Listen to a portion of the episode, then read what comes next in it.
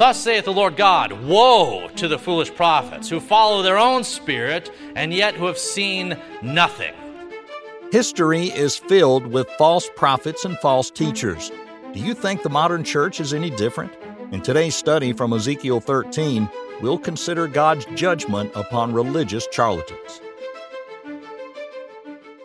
A tsunami is a sudden and destructive tidal surge. It's a sudden destructive tidal surge. Tsunamis involve what you would say is a displacement of a large body of water into another place, typically in the form of a large and scary wave. Now, if you're on a beach, what would be a sign of a tsunami's approach? What's of the signs? You've seen movies, you've seen these things. We have some marine biologists in our midst. What's a sign that a tsunami might be on the way? I'll tell you.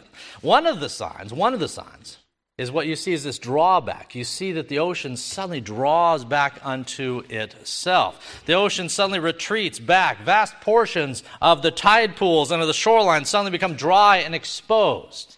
Now, on the one hand, at that moment, at the moment that the water retreats out, things seem kind of peaceful, right? There's no depth, no fear of drowning right at that very moment. There's no waves crashing down upon you. At that moment of the ocean's draw back, things feel okay, tranquil even.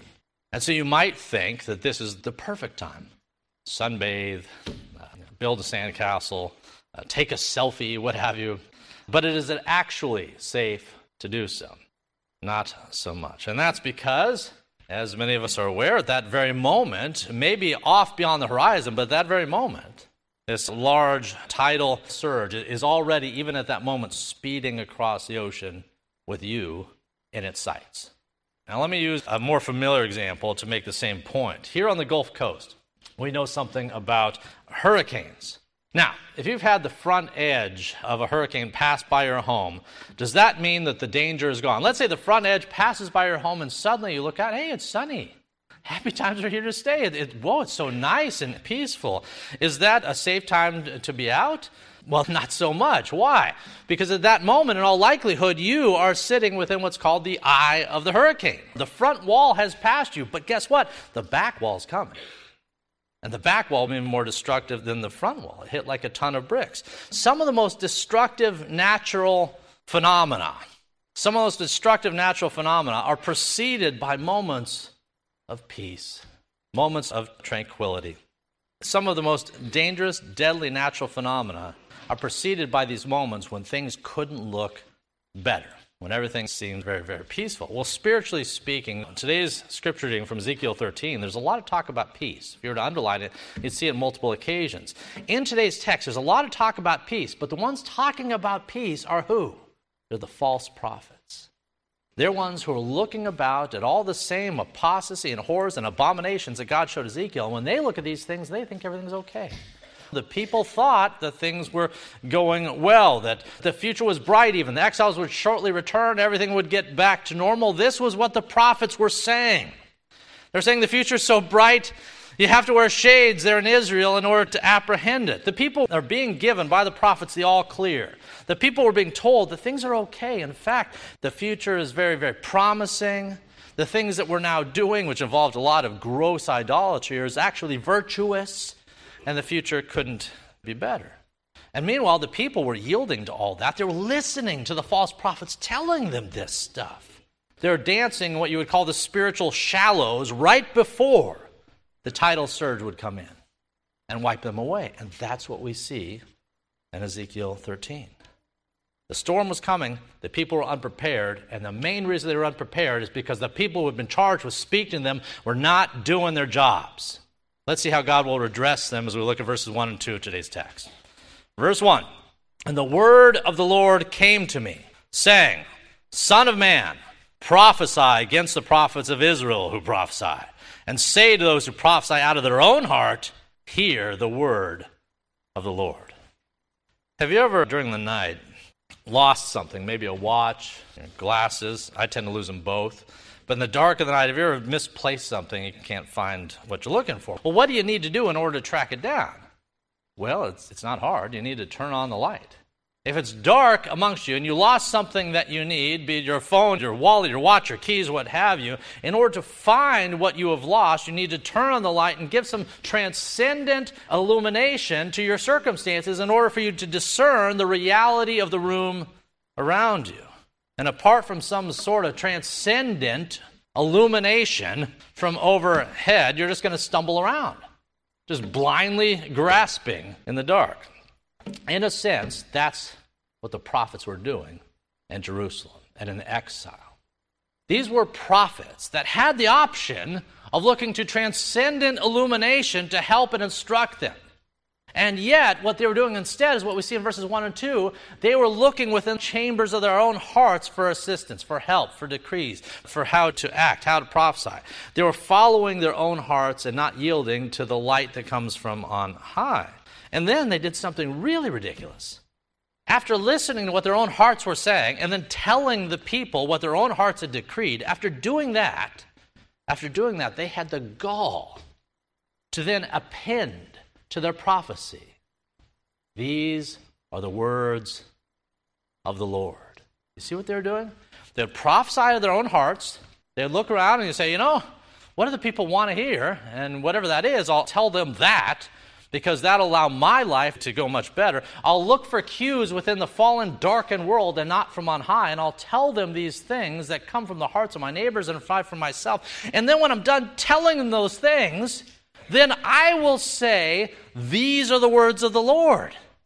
You start to wonder, you start to figure out why God was upset with these prophets. These guys were making things up as they went along. And that's what God calls them out on here in verses 1 and 2. They were making up things as they went along. They were cooking up a prophecy in the kitchen of their own heart. They served up a dish and said that God had prepared it. It wasn't going to turn out well for them. Let's look at verses 3 through 7 to see God's building response. Verse 3 Thus saith the Lord God Woe to the foolish prophets who follow their own spirit and yet who have seen nothing. O Israel, your prophets are like foxes in the deserts. Some translations say ruins there. You have not gone up into the gaps to build a wall for the house of Israel to stand in battle on the day of the Lord. They have envisioned futility, false divination, then said, Thus saith the Lord. But the Lord has not sent them. And yet they hope that the word may be still confirmed.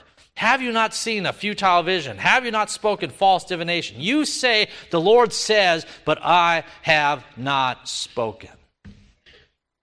God's rebuking these false prophets for having the gall to tell people nonsense and lies and then attach his name to it. You know, if you ever have a chance to visit Israel or the Middle East, really anywhere in the Middle East, what you'll notice there is there's archaeological sites everywhere. I've had a chance Israel and Egypt, a few different areas, and because these are lands of antiquity, there's ruins just about everywhere you look. There's all sorts of sites you can visit across the deserts. Now, if you were to visit really any one of these different sites, especially the ones in South Israel, especially the ones towards the south, towards the Dead Sea and the like, you'll find something. You'll find that there's these piles of rubble out in the desert. And about the only thing outside of the tourists, but the only other thing that has any interest in these sites are things like foxes, uh, jackals, things that can make dens and burrows in the ruins Outside of the tourists, that's about the only thing that has any interest in the ruins or the dens or the jackals and the dens that they're forming there. In a sense, the prophets of Ezekiel's day, God is saying, You are like those jackals. The very ruins of a once vibrant faith are all around you. But instead of patching up the walls, instead of speaking the truth, instead of helping the people and validating my word, instead of trying to firm up the wall to protect against people like the Babylonians, what are y'all doing? You are like the foxes in the ruins down the road, just going in and out and finding dens and making yourself comfortable. Meanwhile, the city burns. Meanwhile, the people die, and you, you're just making yourself comfortable. And then you have the gall, as you're making yourselves comfortable, to continue to claim that you're speaking on my behalf. Eh. Says that's not the way this is working. Now, these men, they were prophets by name but not by calling, not by ordination, you might say. As a side note, as a side note, just because someone's referred to as a prophet or even as a pastor, does not mean that that individual has actually been called by God to that office. That's what we see in verse 6. It says the Lord had not sent them.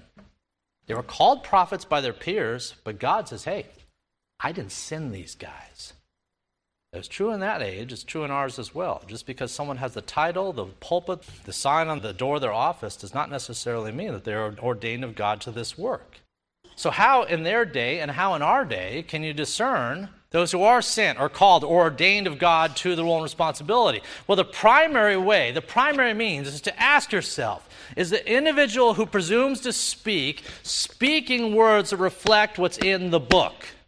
That's the number one sign, whether you're in this church or any church where God should take you down the road. The number one sign of a healthy church, a healthy pulpit ministry, is the degree to which this book is open and its words are repeated in the ears of the congregation.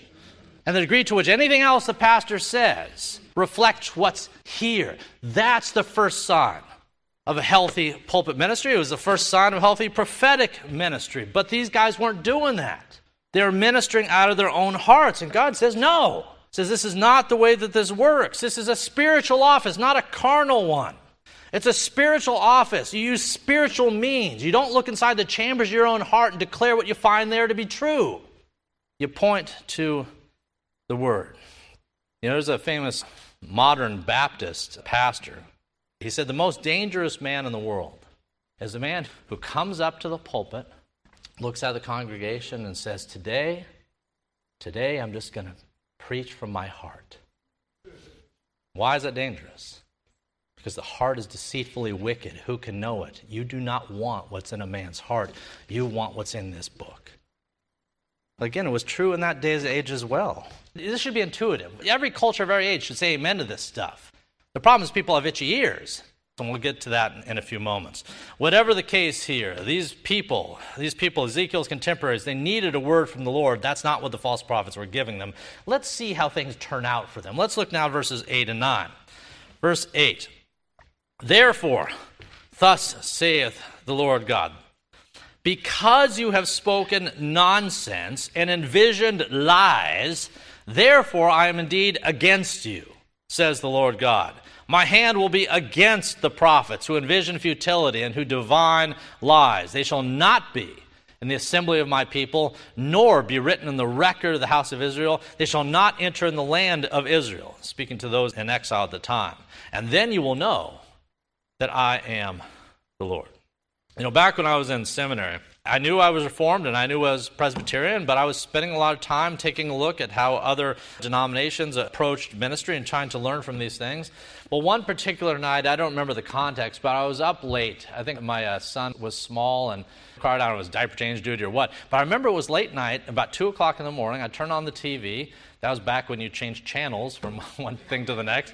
I'm changing the channels there, and, and there's a televangelist because I guess it's easy to buy time at 2 o'clock in the morning where there's a lot of hopeless, broken people watching the tube. So, 2 o'clock in the morning, I sit there and I turn on the TV, and there's a televangelist. And this televangelist, in this particular day, had this pile of handkerchiefs in front of him. I didn't know what this was all about. What's going on here? And the guy began to talk, and very quickly it got to money. And he said this He says, If you would just sow your seed into this ministry, I will touch one of these cloths, these prayer cloths. I will pray over it, and I will send it to you as my gift that you might be blessed. Now, what was being conveyed here? Well, number one, send money. That was the number one thing, send money. But number two was this idea that by virtue of touching this cloth with his sweaty, money stained hands, he'd send it to you, and somehow, somehow you'd be blessed as a result of wiping it around or touching it or just having it. It was like a relic. It was like the papacy, like Rome. If you just touch this thing, somehow you're going to be blessed as a result. Now, this is one example of many. One example where the standards have slipped where we've introduced pragmatism, just doing things that are right in our own eyes. What seems to make sense to us? How should we minister? How should we preach? How should we lead the church? I don't know. Whatever feels right to our own hearts. We see this time and time again throughout the greater church. We see this tendency people have to rely on their own thoughts about what's right and then to do their own thoughts or to apply their own views to the church, to ministry, to preaching. That's not the way that this is supposed to work. And what we see in today's text, verses 8 through 9, is God says, Therefore, because you did this, talking to the false prophets in Ezekiel's day, because you've done this, Repeatedly, time and time again, habitually, because that's the ministry you've chosen for yourself. Therefore, you've made me your enemy. What does it say here? Because you've spoken nonsense, vision lies. Therefore, I am against you. I don't know about you, but it's a bad idea to make an enemy of God. Of one who has the power to smite you with a breath from his nostrils. That's a bad plan. And God says to the false prophets, to guys who look religious in tall, pointy hats and like, He says, I'm against you. It didn't matter that they still had a temple. It didn't matter that they still had all the facade of religion that once was. They still had the facade from 10,000 feet up. If you were to look at that culture, you'd say, boy, they must be religious. There's sacrifices and the like. There's tall, pointy hats. They got the temple. They must be religious. Not so much. And God says, I'm going to turn first against the leaders, against the prophets, and we saw last week the elders. It's the leaders who have led the people astray that I'm coming after initially. In our day and age, I would hate to be in the shoes of the televangelist who milks and squeezes broken people at 2 in the morning to fatten his coffers. In the case of the false prophets, God says that the names of these, they'll be written out. They'll be written out of the record, out of Israel's history. And those who have prophesied while in exile, because there was guys in Tel Aviv and elsewhere in Babylon that were also prophesying, saying, we're going to get to go home real soon. God says, not so much. You're not going to set foot in the land ever again. All right, let's look at verse 10 through 16. This is a little bit of a larger block of text. Verse 10. Because indeed, because they've seduced my people. Listen to that word. Because they've seduced. Touch my prayer cloth, so to speak. Because they've seduced my people, saying peace when there is no peace. And one builds a wall and they plaster it with whitewash or untempered mortar. Say to those who plaster it with the untempered mortar that it will fall. There will be flooding rain, and you, O great hailstone, shall fall, and a stormy wind shall tear it down. Surely, where the wall has fallen, will it not be said to you, Where is the mortar with which you plastered it? Therefore, says the Lord your God, I will cause a stormy wind to break forth in my fury, and there shall be a flooding rain in my anger, and great hailstones in fury to consume it. So I will break down the wall that you've plastered with untempered mortar, and I will bring it to the ground. So its foundation will be uncovered. It will fall, and you will be consumed in the midst of it. Then you will know that I am the Lord. And thus will I accomplish my wrath on the wall and on those who plastered it with untempered mortar. And I will say to you, the wall is no more, nor those who plastered it. That is the prophets of Israel who prophesy concerning Jerusalem, who see visions of peace when there is no peace, says the Lord your God.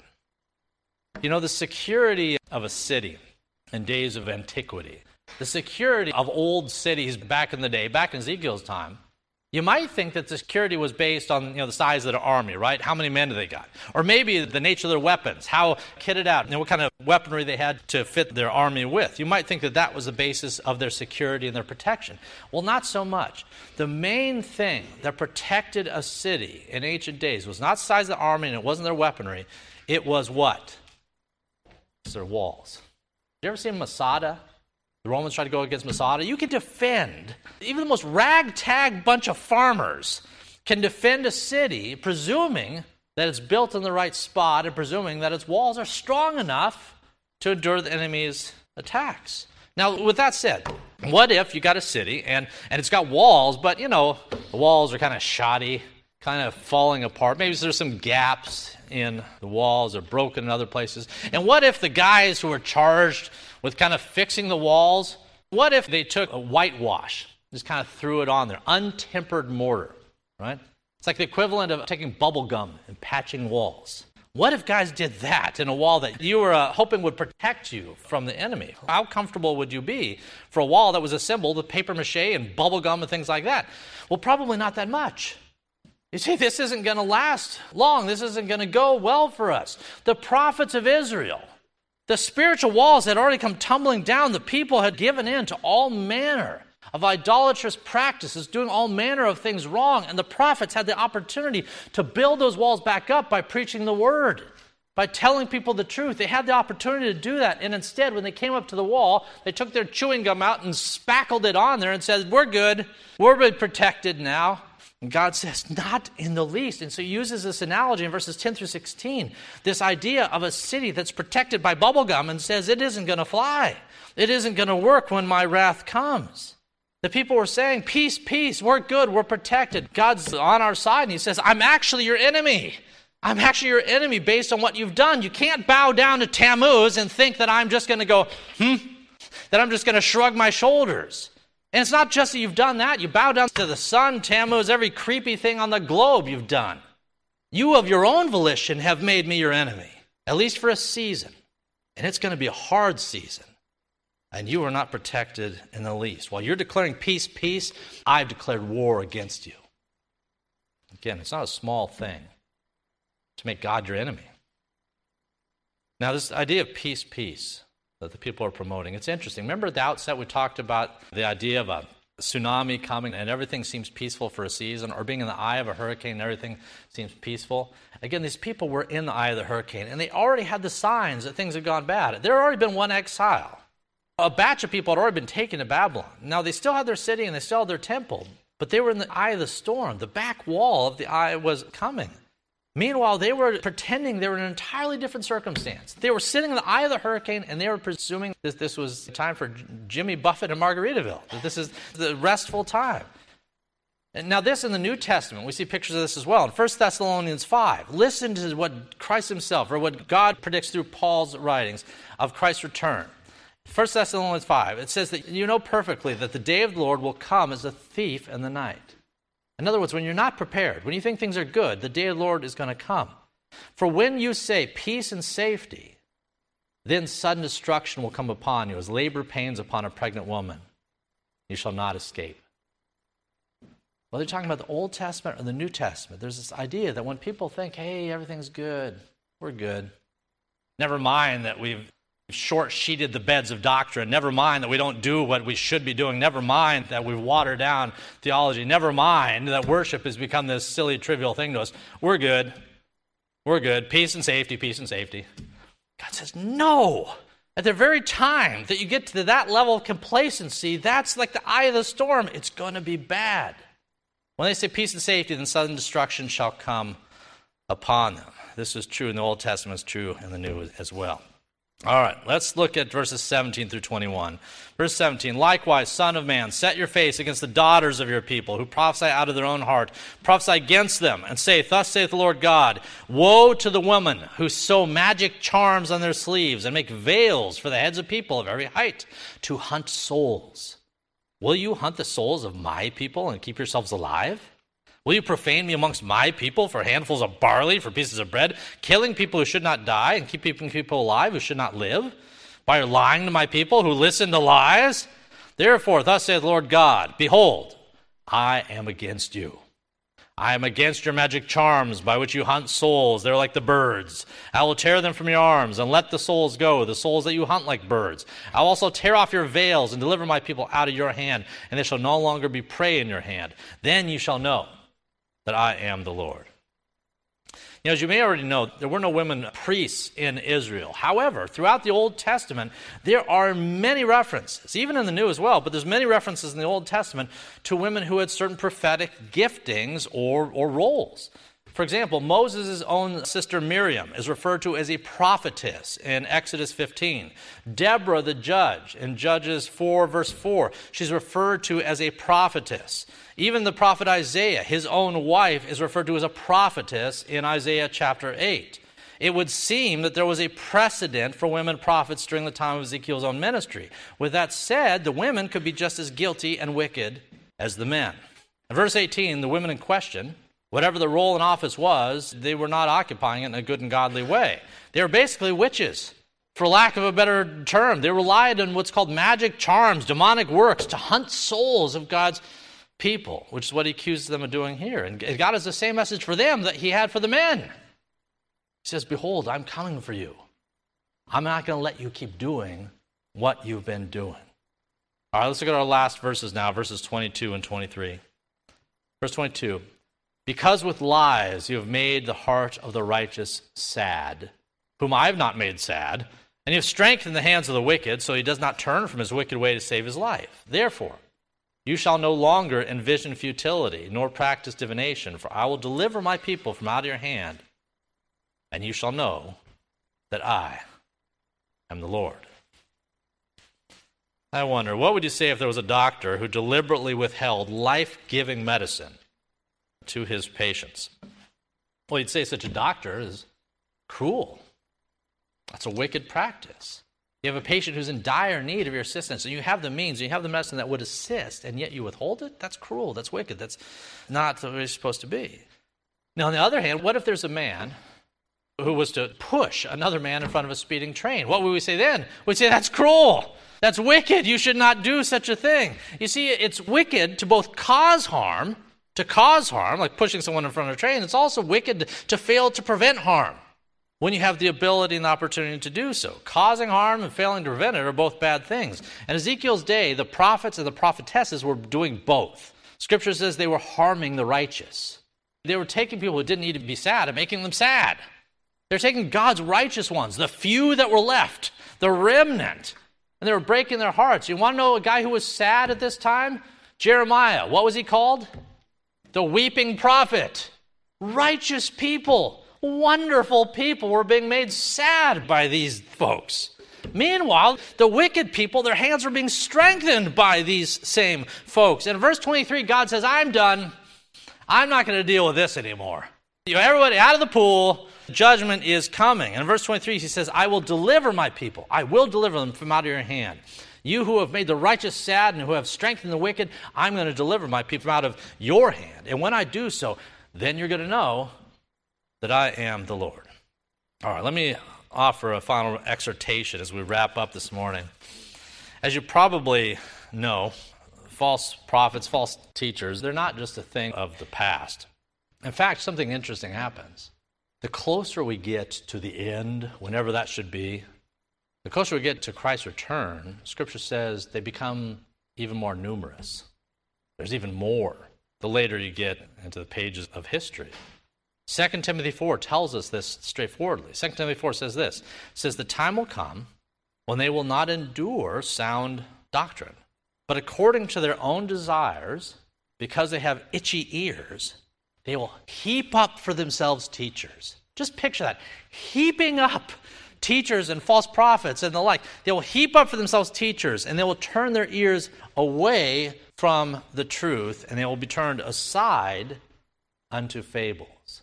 A day is going to come when things are going to get worse and worse to the point that my people, God says, they will have such itchy ears, they're going to turn away from the truth and they are going to heap up people who tell them what they want to hear.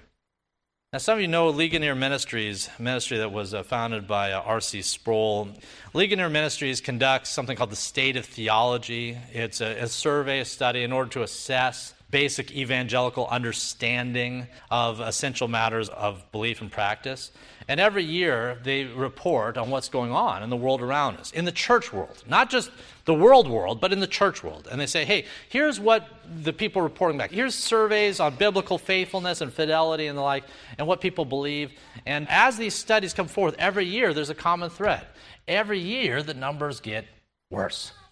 The numbers get worse every year that they do this. Historically confessed truths, things people believed for centuries, increasingly by large margins, year in, year out, are replaced by heresy. Now, I'm just going to review three brief examples in our final minute or so. As of this year, as of this year, in 2022, 56% of professing evangelicals, that means mainline Christians and whatever Protestant church they're in, 56% of professing evangelicals say this that all religions lead to heaven. That doesn't really matter what you believe. 56%, the majority. Let me stop the presses. The majority of people in pews across our country, the majority, not a minority, the majority believe that you don't have to believe in Jesus Christ in order to be saved. Irrespective of what God's word says, which says that there's no other name under heaven given among men by which we must be saved. 56% of modern evangelicals believe the opposite. As of 2022, 53% of professing evangelicals say that the Bible is not true in all things. They say that the Bible contains truth. There's truth in this book, but we got to figure out what it is. It's not true everywhere. It can't be. You know, it was written so long ago and it's been translated and the like. 53% of professing evangelicals say the Bible is not true in all things. 56% of professing evangelicals say church membership or participation is not necessary or that's irrelevant for the modern believer. 56% of people think that the church is a thing that you can use and take advantage of if you'd like to, but it's not essential. I could go on with the statistics here. Read them for yourself. Ligonier Ministries, State of Theology, you can find all this for yourself. Now, all that's dreadful. Our eyebrows go up and our jaws drop to the ground. All of it's dreadful. But again, my point to you is this these are not a study of what the secular world is saying. This is not a study of what pagans and people out there are saying. This is a study what people in professing churches are saying, at least those who profess the name of Jesus Christ. Now, as you let that sink in, let me ask you how did things get that way? It wasn't always that way, so how did we get there? How did all this craziness happen? Well, it happened the same way that apostasy developed in Ezekiel's own day. It happened because men who called themselves pastors or priests or prophets stood in pulpits just like this, and they preached from their hearts, not from the Word of God. Now, how did those men get in those positions? How did this happen? It wasn't overnight, but ultimately they got there because they said what people wanted to hear. They said what people wanted to hear. You know, the prophet Ezekiel had a contemporary named Jeremiah, we talked about a minute ago. He talked about the false prophets as well. I'm going to close with his words in Jeremiah 5. Jeremiah said this, and it's a warning to the people in his age, and I assure you it is a warning to the people of our age as well. He said this He said, An astonishing, horrible thing has happened in the land.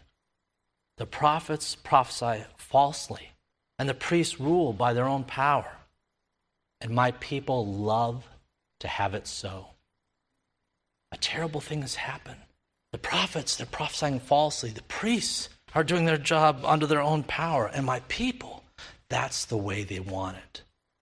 My people love to have it so. And then he asks this question, this rhetorical question. He says this He says, But what will you do in the end? What will you do in the end? Question for them, question for us. Let's pray. The Bible says that faith comes from hearing and hearing from the Word. If today's sermon's been helpful or encouraging for you, then check back tomorrow for another study of God's Word.